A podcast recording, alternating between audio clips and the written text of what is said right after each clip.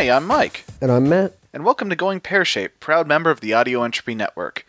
And this is a podcast where we talk about just kind of whatever we feel like. Hey, Matt, Yo, uh, what's on your mind? uh, I was thinking recently, I was watching some MST3K, and I was thinking, what?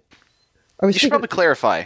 right. I mean, I know. I'm, I mean, look, we're on the internet, so most people are going to know, but you should probably say. okay, so Mystery Science Theater 3000 was, fuck, how would you define it? Was it, was it, a Basically, I guess it's a comedy it's show? profession. It's professional heckling. I would say. But that's the thing about that show, and the thing that makes it so weird to describe is that's the show that, like, invented that.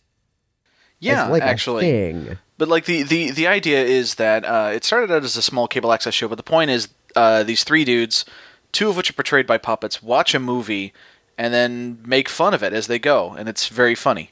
And typically when they're making fun of movies they're aiming for the absolute like bottom of the barrel just like total after hours just cable fucking schlock it's Yeah. really i mean I- Well, I mean, feels- usually they just picked whatever uh, was in. So w- w- basically, whatever uh, the network they were on at the time just had buried in their library is what they would go with. yeah it's weird it feels bizarre describing that show just because it's i, I feel like if you're a nerd you that show is kind of like one of your holy grails of entertainment right I mean, it's it's well known enough that they had a successful like crowdfunding campaign, and the show is like coming back, and I think it's going to be on Netflix. But at the same time, it hasn't been on the air in decades, so it hasn't and yet at the same time like the influence of that show and just like you didn't get like weird long form riffing like that before that show no, I that, that including commercial breaks, that show was two hours long an episode. yeah That is the only TV show that had a theatrical movie spin-off of it that was shorter than the typical episode. holy shit i didn't actually know that Yeah, uh, you haven't seen MST3K the movie? no You should. It is probably their best thing. oh wow if not, it's up there. Yeah, it's it's up there. Uh, Oh. But the thing here's the thing: like, uh, you didn't actually come here to talk about MST3K. You were in the middle of an explanation. no we were in the middle of an explanation about our favorite so bad it's good pieces of media be it books movies video games for me it's largely it's largely going to be just movies um so I feel have- like that's the easiest method of like so bad it's good because to enjoy something that's so bad it's good, you kind of have to be able to enjoy it passively. I would say, yeah that's the and problem it needs to be of reasonable length. Yeah, and that's the problem with like games is a lot of games have like the so bad it's good factor in terms of like the writing and just like the acting, but then you have to play it. And that's kind of where the trouble starts. Not that there aren't exceptions, obviously. Occasionally you actually will get a so bad it's good game, like something like You know what? Hell with it. Have you ever played Earth Defense Force 2017? I have not. Earth Defense Force 2017 was an Xbox 360 originally, I think. It may have been ported to other consoles. I know that's like an entire series. Um, it was originally an Xbox 360 shooter, though. Um, I rented my younger brother rented it from a fucking blockbuster back in the day, and I took one look at the cover of this game, and I just looked at Chris, and I was like, Chris being my younger brother, and I was just like, Chris, you got to be, you got to. Well, I didn't actually swear back then because that was before I was just a sinner, cynical, bitter, jaded asshole. Oh, you But don't I have to quote at- yourself literally. Yeah, but I was like, Chris, you stupid asshole. Why did you rent this game? And we start playing this game, and immediately, just instantly, I'm like, okay, never mind. So, Earth Defense Force 2017 is a third person shooter styled after every terrible, awful fucking alien invasion movie you've ever seen watching through Mystery Science Theater 3000's backlog. It's got ridiculous fucking robot designs. It's got ants the size of fucking trucks. It's got spiders the size of skyscrapers, and it's got super repetitive gameplay. But something about that game is incredible. I, I guess that's com- something I love about old shitty sci-fi movies is giant insects are like are really prominent because that is an easy special effect to fudge on a low budget and with very little creativity. yes, and this game. Let me, dude, let me tell you. Let me tell you about one of the fucking weirdest uh, horror movies in existence, and I only know about it for reasons that will become obvious once I tell you what it is. okay. It's called Night of the Lepus.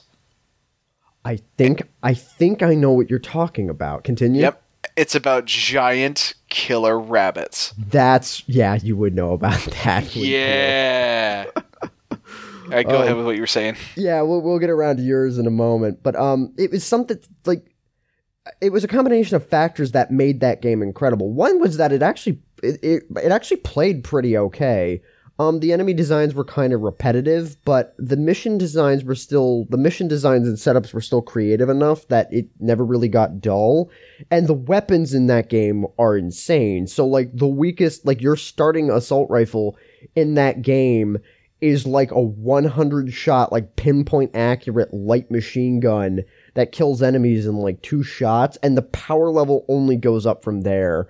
Like you, by the end of that game, you were firing like Gatling guns that shot like 60 rounds a second and had like 5,000 round magazines. And when you kill like the insects or the bugs or whatever, they don't just topple over, they fucking explode and it like takes down the shitty, crappy looking skyscrapers and all like the bug and all, yeah, all like the bugs had like these weird body physics where they were like literally made of styrofoam. So when you shot them with a rocket launcher, they'd you'd hurl them back up into space and just God.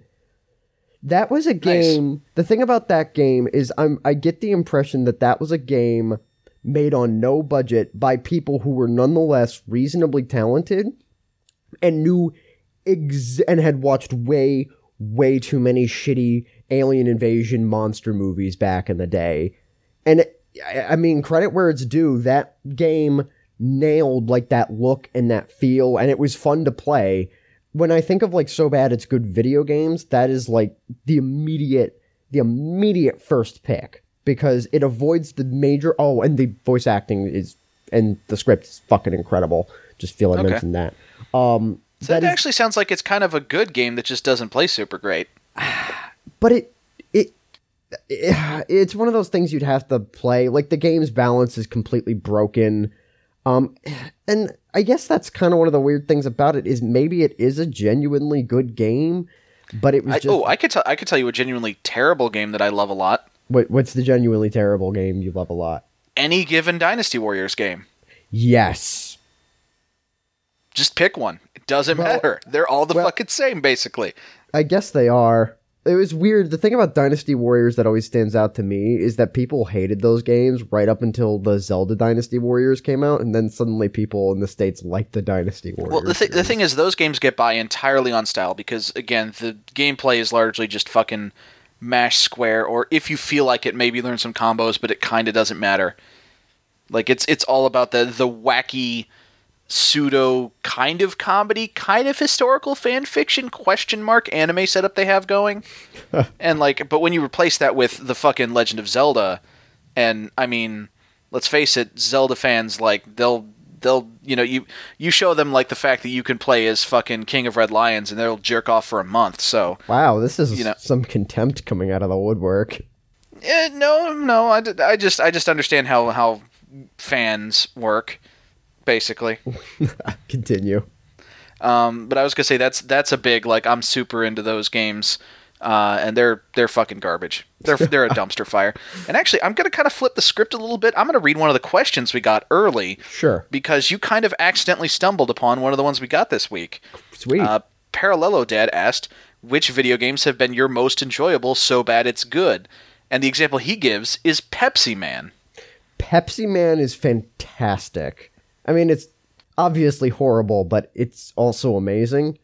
Um, yeah, Yeah. I, I think it's Earth. It's definitely actually no, scratch that. It's definitely Earth Defense Force 2017. Um, I guess as also debatably again, I've mentioned it on the podcast, like Postal 2. I have no idea if that classifies as so bad it's good or if it's a horrible game I like in spite of it being terrible. I can see arguments for both sides there, but The that lines kind of blur with games, I would say, more so than most other mediums. Yeah, with like movies, I feel a little a little more confident. We'll get to a movie down Well, I mean line. that, that stuff's subjective, but it's easier to tell like what how you personally feel. yeah, It's easier to tell like if you personally think it's bad and like it because it's bad, or if you personally genuinely enjoy it, but just know that like objectively it's probably not very good. Yeah. In that case, it either have to be EDF 2017 or Postal 2. Both of those Both of those are pretty high around that list. Postal 2 is shakier. EDF 2017 absolutely fits the bill. And I'm, Okay. and I'm assuming for you it'd still be Dynasty Warriors, but like which one? Or is it not Dynasty Warriors? Um, it's it's one of the Dynasty Warriors is part of that whole series. I think my personal favorite is actually Warriors Orochi. Um, okay, so here's the thing with Dynasty Warriors. Dynasty Warriors is ostensibly set in the Romance of the Three Kingdoms period of uh, ancient China. I don't know if it's necessarily ancient, like feudal China, what something. Old China. Yeah, but old China, fucking whatever that period is called. I'm not actually super familiar with uh, Asian history because I went to public school in the United States. Um, but basically, like that's where that's set. And then they have sort of a rival spin-off series called Samurai Warriors, uh, which takes place during the Sengoku Jidai. Um, I think that's what it's called. But basically, the, the warring states of Japan. Um, you know, because for obvious reasons. Um, and but then they have like a weird. They have Warriors Orochi, which Orochi is like the name of a demon, and like I guess for shits and giggles, he creates this alternate universe that's like really he like uh, uh, abducts the major players from Dynasty Warriors and Samurai Warriors and has them like fight each other for his amusement. Is this like a game of death sort of thing? Like what the hell?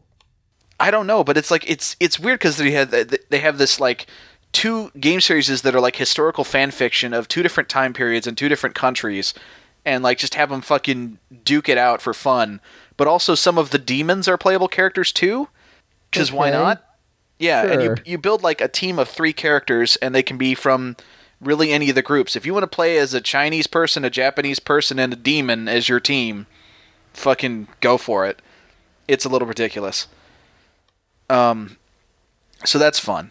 Indeed. Yeah, but I kind of want to move us uh, over to what we would consider probably the more traditional source of so bad it's good media, and that's film. yes. Uh, you kind of mentioned off the air that the reason you started thinking about this for a topic to discuss this week was that we did the uh, Mario Brothers movie over on Teenagers with Attitude. Yes. And you fucking hated it. I hated it. But- I don't think that movie's so bad it's good. I think that movie is so bad I it it's bad and sucks and I hated it. Yeah, well, like, like we said, so bad it's good is kind of subjective. Well, it's super subjective. Yeah, I was about to say it's incredibly subjective. Yeah, but I I love that movie for being just a fucking train wreck. Um, and p- part of that is part of it is the nostalgia of it that I saw it as a kid and didn't realize it was bad back then, and I look back now and like, wow, how the hell did I enjoy this?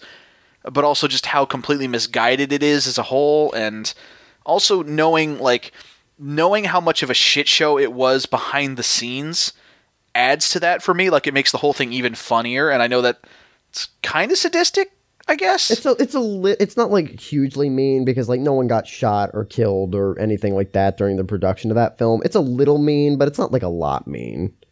Yeah, it's, it's a little fucked up. Also, holy fuck the movie. If listener, if you don't know the story behind the production of that movie, go look into that because holy fucking shit. Yeah, and speaking of which, the reason I bring that up is because it segues into my absolute favorite So Bad It's Good movie, which is also something that you hate, um, which is Food Fight. Okay, Food Fight is a movie I hate, but I would absolutely call that a so bad it's good movie because oh my god. Okay, so let me let me let, let me uh, weave you a tale, uh, oh gentle listener. So, Food Fight was a movie uh, written, uh, produced, and directed, and uh, features as a voice actor uh, one Lawrence Kasanoff, who has a long and storied career as a producer in Hollywood. Uh, he was a producer on Mortal Kombat. He was a producer on True Lies. Um, I'm trying to remember what else he did. Uh, I, he had a lot of like really big hits. Like he's he like as a producer, he's had some very very actually legitimately successful films. Um, but in the early 2000s, uh, he decided to try his hand at this newfangled computer animated kids movie kind of thing that was going on. And um, he saw Toy Story and was like, you know what? If we do that same basic thing, but we have it so that it's like the mascots of branded food products coming to life at night in the grocery store, we could basically rip off that whole story, but also get shitloads of money for product placement. And like he that's literally the thing he wrote. He wrote this story where like at the in the grocery store at night, all the mascots on I all the food products come to Mike, life. Mike, I think you're also uh, I think you're also missing one key detail from your explanation. What's that? He also said to himself at some point during production, also, let's put a whole bunch of incredibly uncomfortable final solution imagery in this movie. No, I was getting to that. Don't Okay. worry. Don't worry. We'll we'll get to the anti-Semitism. Just you wait. Um, but uh, there's also a lot of really uncomfortable sexuality in there because, like, yeah, it- holy like, fuck. like for a kids movie, it is incredibly horny, and we've seen some. Like as part of the Audio Entropy Network, ladies and gentlemen, and other distinguished individuals, we have seen some incredibly horny material ostensibly aimed at children. I don't think any of that holds a candle to Food Fight. Mario Brothers movie, I feel it Movie Brothers has there. a scene or two that kind of does. the weird, Totally Spies pretty consistently comes close. yeah. I don't think anyone quite matches Food Fight though. Food fight. The vil- the villainess uh, has like the the way she's animated. You can see the individual cheeks of her butt move at any given time, and at one point she is for no good reason in a Catholic schoolgirl outfit. oh my god, I had forgotten about that. Yeah, Yeah. Okay, I think you might be right. Also, I'd like to remind you that all the CG animation in this movie is fucking terrible, and it makes everything. Yeah, I was, I was getting to that. Like, so that's, that's part of the story. So this guy, this guy raises a shitload of money, like just a shitload of money, to make this fucking thing. The fi- the final cost of this film was sixty five million dollars. All right, sixty five million You keep going. dollars. I'm going to look right? up the budget for Toy Stories one and two. Okay, but just just put put that in your put that in your cap. All right, put stick that piece of information in your back pocket. Put a pin in that number. Uh, but anyway, so the Food Fight begins production, and it's supposed to come out in late 2002, maybe 2003, give or take. And then along the way, uh, there are some problems behind the scenes. Mostly that Lawrence i- basically is completely incompetent and is apparently an enormous pain in the ass to work under. He would tell his animators things like, "Make this scene 30% more awesome." Like like that is a direct quote and Oh, shit like that. He would do things he for no reason uh, at some point made them throw out a lot of the animation they had up to a given point and say, "Hey, we need to integrate uh, motion capture." And this was this was early early motion capture. So what would happen is they would basically film like just the actor's face, and so the motion capture was o- was only good for animating like the character's face. And when they combined that with the actual like rubbery, cartoony like animations of the characters' bodies, but it's the mocapped facial animation, it looks really fucked up. Like really super fucked up. And also, he kept like going back and in- injecting all sorts of weird innuendo into the script, and ah, God, and okay, so let's get to the script of this thing. The the the, the, the crux of the story is that the, the villains that are encroaching on this magical world made up of branded products in a grocery store is the evil brand X. Now you might be asking, well, what do, what does what does the physical man- manifestation of the generic brand look like? The Third Reich is the yeah, answer. the to that Third. Reich.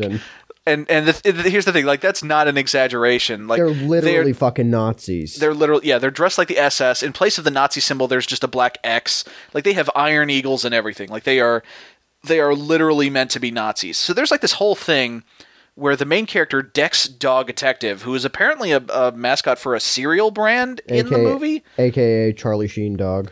Yeah, he's Charlie Sheen. Um, we'll get we'll get to the cast, but he's supposed to be like a mishmash of um, Indiana Jones and what was the main character from Casablanca named?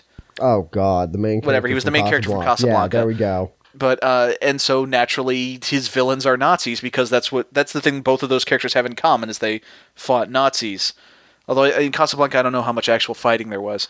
Um, but anyway, bottom line, so the villains are, are basically cartoon the SS, and like on some level that's kind of okay because you can have villains in media that allude to the Nazis without being the Nazis. You know, like you have you have you know the stormtroopers in Star Wars, right down to the name stormtroopers. You have that bit in The Lion King where the hyenas start goose stepping. Like that's okay. You can allude to the Nazis without having the actual SS. We're used to media being full of things that are you know Yeah, full of things that are Nazis and everything but name. you yeah, know? and I was about to say making your antagonist fascist not really super problematic, yeah, yeah.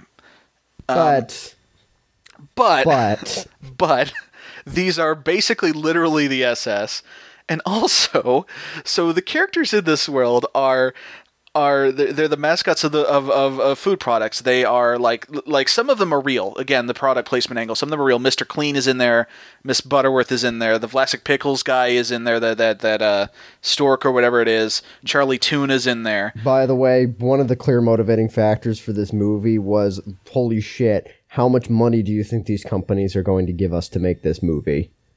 Uh, it turns out it was kind of a lot. Yeah, Um, and they got they got jack shit for it in return.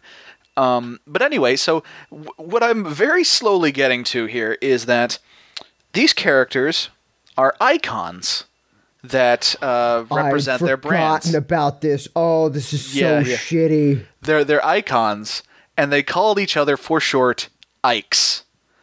Now, when you have a movie where the characters go around referring to each other as Ikes, and the villains are literally the SS, it's a bit of a bad time. Get those Ikes. Yeah, yeah. Jesus Christ. Yeah, just just in a, ca- in a case anyone is listening to this who is I don't know pure of heart or something. I don't know how that happened.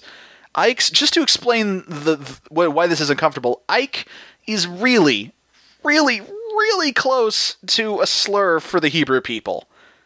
One that I will not repeat here. It's real bad. It's not great. It's not good. Also, again, in other children's media, typically when you have Nazi analogs, they're like some sort of weird, like actual fascist regime or like invading force or whatever. The Nazi analogs in this are a stand in for brand, just generic knockoff brand food products. Yeah, yeah, off off brand groceries essentially. And see, and see, that's that's the thing is you, you have to you ha- that's the moral of this film is you have to buy the brand names. You have to buy the brand names. You, ha- you have you have to feed the capitalist machine, or you're a Nazi. in the eyes of in the eyes of major food conglomerates, store brands are literally analogous to fascism. Yeah, but anyway, so this this shit. character Dex Dog Detective, who is a dog man, uh, is voiced by Charlie Sheen. Charlie Sheen. And so again, th- this film this film was originally intended to come out in 2002, and Oh, its voice of- cast. Speaking of that, can I interject real quickly? Sure. Looked up the budgets for Toy Stories 1 and 2. Toy Story 1 had a $30 million budget. Toy Story 2 had a $90 million budget. Okay. I'd like to remind you, Toy Story 2 came out in 99. All right. Oh, so around, I think, when this movie was originally so supposed yeah. to So come out. earlier than this. Yeah. Uh, but okay, so, so so so this was supposed to come out in 2002, and the voice cast uh, is one that seems like if it had come out in 2002, would be a star-studded cast. It is a cavalcade of people whose stars have faded since then. You got Charlie Sheen, you got Hilary Duff, you've got Eva Longoria, you've got Wayne Brady, um, you've got Chris Kattan. Chris fucking Kattan. Uh, you've got Cloris Leachman. You've got uh shit. What was Harvey Harvey Fierstein? Um, just just this just this star-studded if it had come out in 2002 cast of actors and they must have cost a lot of money to get in there because again this budget was 65 million dollars so okay you have this trouble production you have a, a director producer uh, writer, actor, maniac who's just not very good at this whole thing. Um, and it's it's looking like it's probably going to end up being a really really shitty movie. Should it come out as planned, even to begin with? Again, it's full of sexual innuendo. It's got basic. It's got literal Nazis in it. Like this is not going to be a good movie for children. But then, but then apparently something happened to their servers and they lost all their work in some kind of event that they claimed was corporate espionage. Okay. and they lost basically everything apparently and had to start all over. And you can tell in the the released version of this film, this shit ain't finished. Like there's just flat, detailless textures everywhere. Everything's awkward. Everything's janky. Like this is this is a movie that is not done. No, no, no, no, no, no. Saying everything's janky is the understatement of the fucking oh, Jesus, probably the century. It is a Like, nightmare to look It- at. I was about to say it's it's actually nightmarish. Like it's fucking ghoulish. The movie looks well, some of the character designs, like even before you get to this, is one of those things where like. Some of the character designs are just flat out nightmarish, even before you get to the low quality of the animation. the movie is actually like there's the like, point there's the point that, that. Wayne Brady Wayne Brady's character is Daredevil Dan the chocolate squirrel and he is clearly designed to look like a black caricature like he like he flat out looks like a monkey despite being a, a squirrel and it's real fucked up It's really creepy. Also, if this movie was made nowadays times, how many times nut jokes do you think they would make? there are a couple but there I- would have been more Yeah, no, there would have been way more fucking. Yeah, I I know. I keep. I've said this more than once already, but like seriously, th- this movie, Food Fight, looks nightmarish. Yeah, It's but here's the thing that ultimately here's, here's the thing that ultimately forced it out the door, which uh, just by coincidence is uh, what forced out another classic uh, film, Highlander Two, um, had the same thing that forced it out the door. Finally, is uh, there was a thing in the contract where if after so many years the movie still wasn't out, the insurance company had the right to come in, grab whatever was already ready, and do whatever they needed to do to get the film out as quickly and cheaply as possible. So the insurance company put this film out finally in 2012. Mostly straight to DVD. Uh, it had a tiny, for, whatever, for whatever fucking reason, it had a tiny theatrical release in the UK. Just try and sort that shit out. What came out in 2012 for Pixar? Pixar released Brave, so actually probably one of their weaker movies. But Still a hundred billion times better than Food oh Fight. yeah, But here's here's the reason for me Food Fight is my favorite good bad movie. So we talked a little bit about MST3K and like their most famous like bad movie that they watched was Manos the Hands of Fate. And the thing with Manos the Hands of Fate is I don't know if you've ever tried to watch it without the MST3K filter. It's almost impossible to get through. It is really really rough. Even with MST3K, it's a bit rough to get through because most bad movies are awkward and slow and dull. Food Fight is hyperactive and frantic. By the time you have your mind has enough like of a break to process the fucking stupid insanity that it just saw, the next stupid insane thing happens. So it, it and I I feel like that makes it more enjoyable. I feel like I feel like that's why the phenomenon of so bad it's good exists is that um besides being offensive, the worst thing that a piece of media can be is boring. I feel like above all else, like you you find like just any mediocre film and its worst crime is just going to be that it's dull. You don't want to sit there for like an hour and a half or however long it takes to watch it. I agree. Also, weirdly awkward pause there. I really hope my connection's not dying. You'll have to edit this out afterwards. That's fine. I'll I'll, I'll edit it. But yeah, do we have any closing thoughts on Food Fight that you haven't covered? Because like I I have already spent most of this episode talking about food fight specifically, so you go ahead and do what what what you're going to do. All right, so let's loop back around to something I wanted to talk about earlier, and something we actually touched on earlier. What exactly define in your mind? What defines like a good bad movie? Something something that is entertaining but not for reasons the creator intended. Okay, I know I know that's not that's not an ironclad definition, but like again, this is it's like art in general. It's such a subjective thing that it's hard to nail down a definition, but for me personally, it's just something that's entertaining for reasons other than what the creator intended. okay. You see, my own personal definition, like historically, kind of is a bit different because under the rules, my own personal operating rules of good bad movie, which we'll get to in a moment, the movie Black Dynamite would be classified as a good bad movie. Now, here's the thing about Black Dynamite Black Dynamite is a fantastic movie. It is incredibly funny. I fucking love that movie. I watched it on a whim probably four years ago. No, it would have been longer than four years ago. When the fuck? Uh, would it have been? I don't, it would have been like four or five years ago, probably. Um, absolutely and immediately fell in love with it. Now, Black Dynamite was a movie made by people who have made by like talented actors and writers who clearly knew what they were doing when they were constructing this movie. The thing about Black Dynamite though is Black Dynamite is a movie very specifically and very deliberately made to be incredibly shitty. Now, it's not specifically made to be incredibly shitty like a movie like, I don't know, Sharknado or something, where they take one wacky, zany idea and they run with it and they hope that that one gimmick is enough. Black Dynamite is a movie that has like actual pacing. It has like actual setups for the jokes, even if the jokes were are hey, this movie was made on no budget by people who presumably didn't know what they were doing, even though everyone in that movie knows what they were doing and whatever. And in that sense, that movie for me is kind of it classifies as so bad it's good because it meets a lot of what I'd consider the criteria, where it had a very low budget.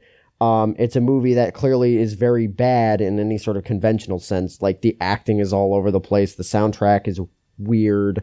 There's all sorts of just bizarre nonsense with like shots being out of focus. There's a ton of reused footage. But at the same time, by your definition, that movie wouldn't count because all yeah, of that- thing become that's deliberate yeah, that's, stylistic that's the thing I was uh. I was going to say is I feel like if you're tr- if you if you're going for the bad movie thing on purpose, you're not making a good bad movie. You're just making a good movie where the hook is that it's going for the look and feel of a bad movie. Like by, by by the metric you're you're setting up with like with Black Dynamite, I, I feel like a film that I have I haven't seen Black Dynamite, but I feel I feel like a film I would put under that criteria that I have seen would be Kung Pao like it's that same kind of thing. Like they're really trying to emulate like the look and sound of a movie that's incredibly shitty, but like it's all by design. The- I guess in well, Black Dynamite strays, strays pretty far into the camp as well. I was originally going to say I think Kung Pao strays so far into the camp that it essentially becomes like just a straight up satire. Whereas Yeah, but that's the thing is uh, I would say Black Dynamite kind of is too. It's satirizing like it's a pastiche of that of that kind of movie. Like it's going for the blaxploitation kind of kung fu film, right? yeah, yeah, Like yeah, like that that's a satire, that's a pastiche. It's not in and of itself a good bad movie because it's not a bad movie. It's just a good movie that's trying to emulate the style of a bad movie. Yeah, Which I I know don't- seems like an ass backwards way of doing it, but like I I I, I and, and I don't want to debate this because it's like you know again it's subjective, but like again I feel like the f- the fact that it was what the person was going for. Now I'm not now I'm not going to say that you know having something turn out the way the creator intended automatically makes something good.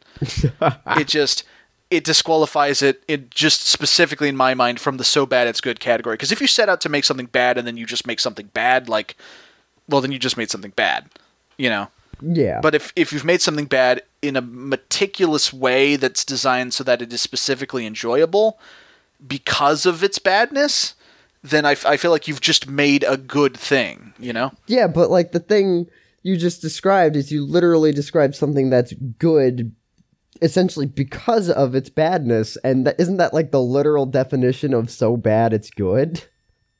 No, uh, because I, I feel like I feel like it I feel like the word "so" is the operative word there. I feel like it, it it's it's because things went wrong and then went wrong some more and then went wrong some more and it's the idea is that if things had gone like a little less wrong, it wouldn't be as good. You know, I guess like I, I, I feel I feel I feel like the "so bad it's good" implies like something is happening by degrees and with fewer degrees it wouldn't work. You know. yeah.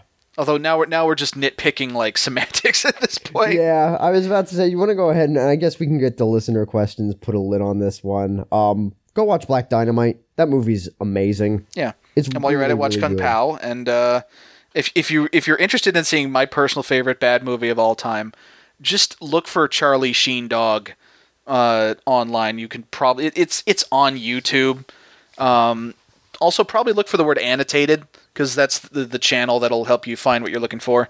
Um, but yeah, you can you could probably find fucking Foodfight. It became a weird internet cult sensation for its badness. I think they took down the constant twenty four seven. Yeah, there, there was uh, thanks to 4chan, there was a 24 specifically their comics and cartoons board.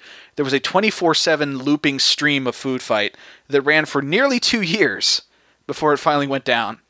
I think that got taken down when Twitch like redid all of their DMCA bullshit. Uh, I don't think it was on Twitch. It was on a different streaming service. Oh, okay. I'm just Yeah. talking out my ass then. But yeah, I God, I'd forgotten about Foodfight before you mentioned it. That's probably, if it's not my favorite, like it's way up there.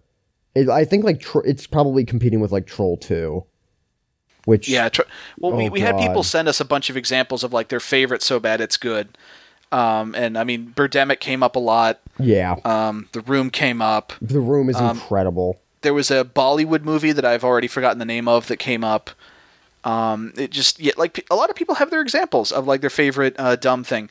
Uh, I did get I did get one listener thing. It's not so much a response, um, but it was also from Parallelo Dad who asked the video game question. They said like, "Hey, uh, if you're into MST3K, and by the way, folks, if you're not familiar with MST3K, definitely look back into it. But more to the point, uh, the folks who did that, uh, in, in addition to the fact that that MST3K itself is coming back, uh, so be, being basically produced by the people who made the early seasons of the show, there there were there was a change in crew halfway through. It's t- too complicated to go into right now.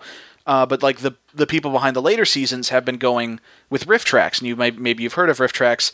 They basically make kind of DVD commentary esque like soundtracks that you're supposed to play at the same time that you're watching a movie, and they just riff the movie. Uh, in particular, I'm I'm a big fan of their ones for the Matrix movies. Uh, especially still love the joke uh, with the original Matrix, where uh, Neo is coming out like he's first like been woken up in the real world and he's coming out of like the goop bucket and falling into the sewer, and uh, one of the guys just says, "Wow, this is a really moist movie," and I fucking lost it. Um, but so okay, so besides the video game question, the only other like proper question we have this week is from Eric. Surprise, surprise! He is an endless supply of questions. Thank you, Eric. Uh, he asks, "Do you miss directors' commentaries? Seems like these days they're left out, and buying digital or watching on stream doesn't come with them." I do for sure. Yeah. Yeah, I, I mean, I mean, I've watched a, a, a fun director's commentary on some things. I can't remember any specifics right at the moment because it's been a long fucking time. But I mean, DVD commentaries are are, are a fun thing.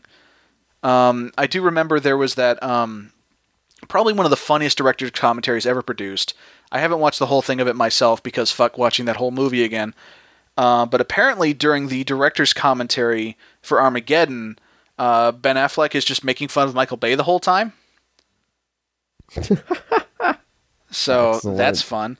And there's also apparently in the commentary track for Twilight, uh, the two main actors who, like, even by that point were fucking sick of the whole Twilight thing, were just talking shit about the movie and the book and the fans through the whole commentary. Oh, you mean the, the commentary track for the first Twilight movie? Yeah, I believe so. Yeah, that track is insane, by the way, because that was before like they realized how because the movie okay, the movies are ob the books are obviously terrible, and that was before um their PR people and lawyers caught up with them and told them to shut the fuck up because they were going to make all the money in the universe if they could just keep their mouths quiet. That commentary track, if you haven't listened to it, is amazing. Twilight, by the way, does Also, not so is the uh, the RiffTrax for that movie. It's pretty good. Oh, I forgot because about the especially there's tracks there's a running movie. joke where the guys um, every time there's a long awkward pause and there are a lot of long awkward pauses in Twilight because they they don't know how to properly convey romance.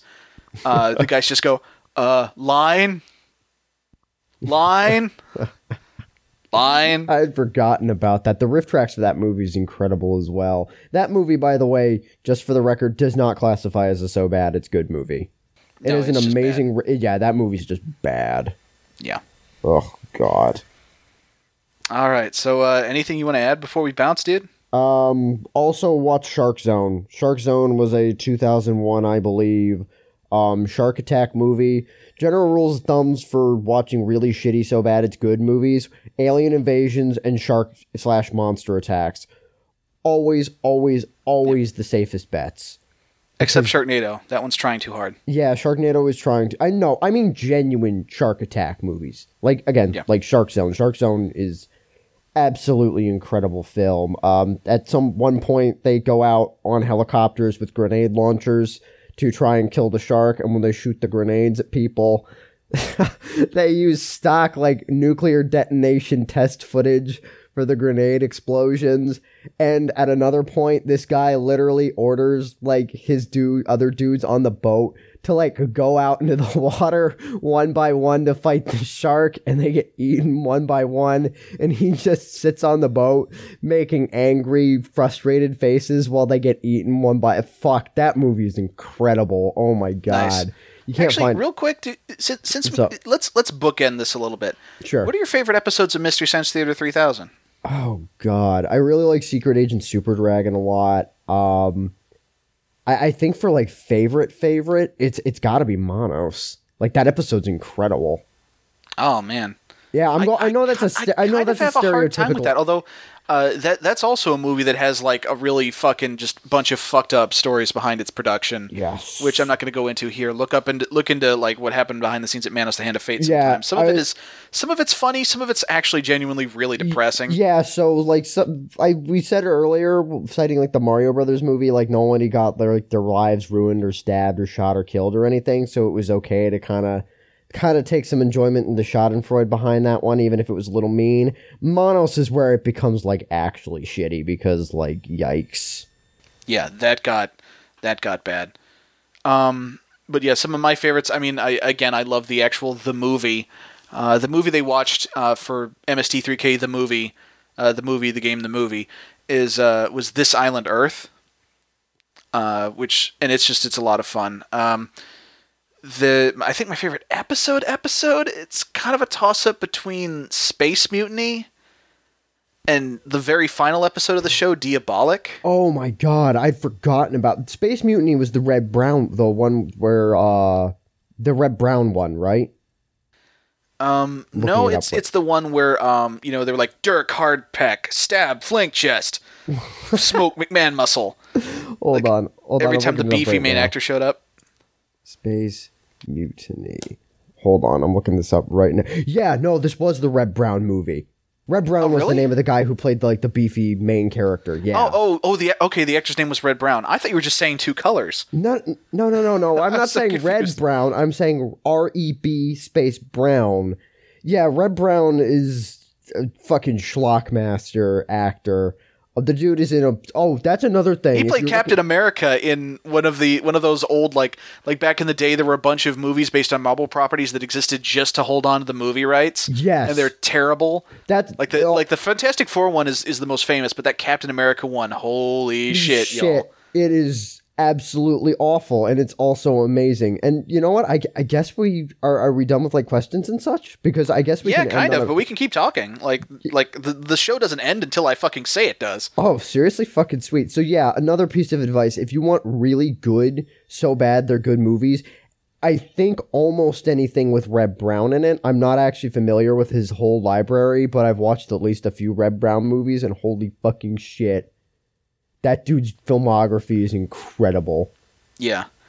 Like this is a dude who basically he he he built his career on A being incredibly beefy. Like I mean credit where credit's due, the dude was fucking ripped Yes. and B not being very picky about his scripts that he decided to act as part of at all. Like at all at all. Yeah. Like he's he's in some garbage. And I mean, I can rip on the guy's per- kind of stilted, weird wooden performances all I want, but I can only aspire to become as entertaining as Reb Brown. And I mean that, by Yeah. the way. That dude's movies, legitimately some of the most entertaining films I've ever watched. Yeah. Fuck. Now that said, if you're going to watch Space Mutiny at all, I would still say I would still recommend watching it via Mystery Science Theater 3000 because that's really funny. yes.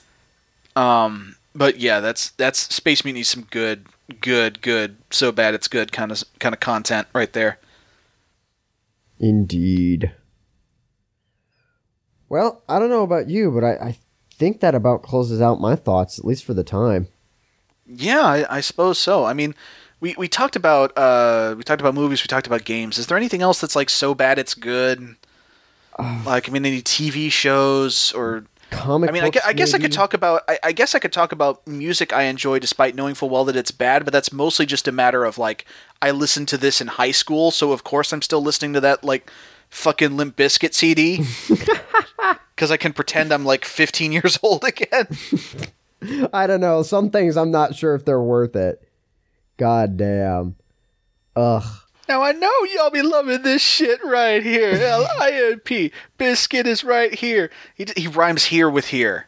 No. He rhymes here with here. No. Fred God. Durst, you fucking no, you're not allowed to do that.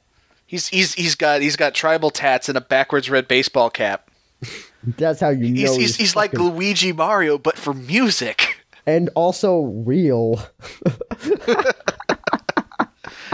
Oh fuck. Okay, Oh, we need Jesus we need to Christ. wrap Yeah, up. no, So, Fred. I was gonna. I was thinking about saying something, but then Fred Durst happened, and that all just went out the window. Fuck me. you know? That's actually a fairly common uh, problem in this country. Is you're thinking about doing something, but then Fred Durst happens.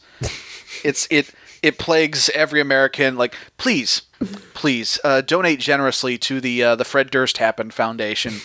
Um, it like is this is a condition that affects literal dozens of Americans every year. Please, these people are still listening to Limp Bizkit. You know something's fucked here. I mean, I mean, and it, it ends disastrously for them. I mean, just look at me. Yeah. Oh God. I'm on a fucking podcast that where we talk about Fred Durst And Red Brown. and Reb Brown. Yeah. Oh. So Jesus okay. So if you want to get a hold of us uh, with questions, they can, and we- we- we're going to announce topics in the future. We don't really plan these out that far in advance, so I'm going to be announcing topics usually like just a day or two before we record. But if you want to know what we're going to be talking about in the future and you want to send us some on-topic questions, you can send us off-topic questions at any time. You can even send us suggestions for what you want us to talk about. Hit us up on Twitter at G-shaped. That is at G S H A P E D on Twitter, and like just tell us whatever. Would like fuck it, we don't care. I mean, like really, just just fuck it. Fuck no, it. we don't. We don't give a shit, but we mean that in the good way, not I mean, you you listen way. to the last forty five minutes of this, you know we have no We've scruples been going or for standards. forty-five minutes. Oh my god. Yeah, Fuck. Yeah, we. All right, and 20 on that minutes note, of that is probably fucking Foodfight too. Yeah, well, well, yeah.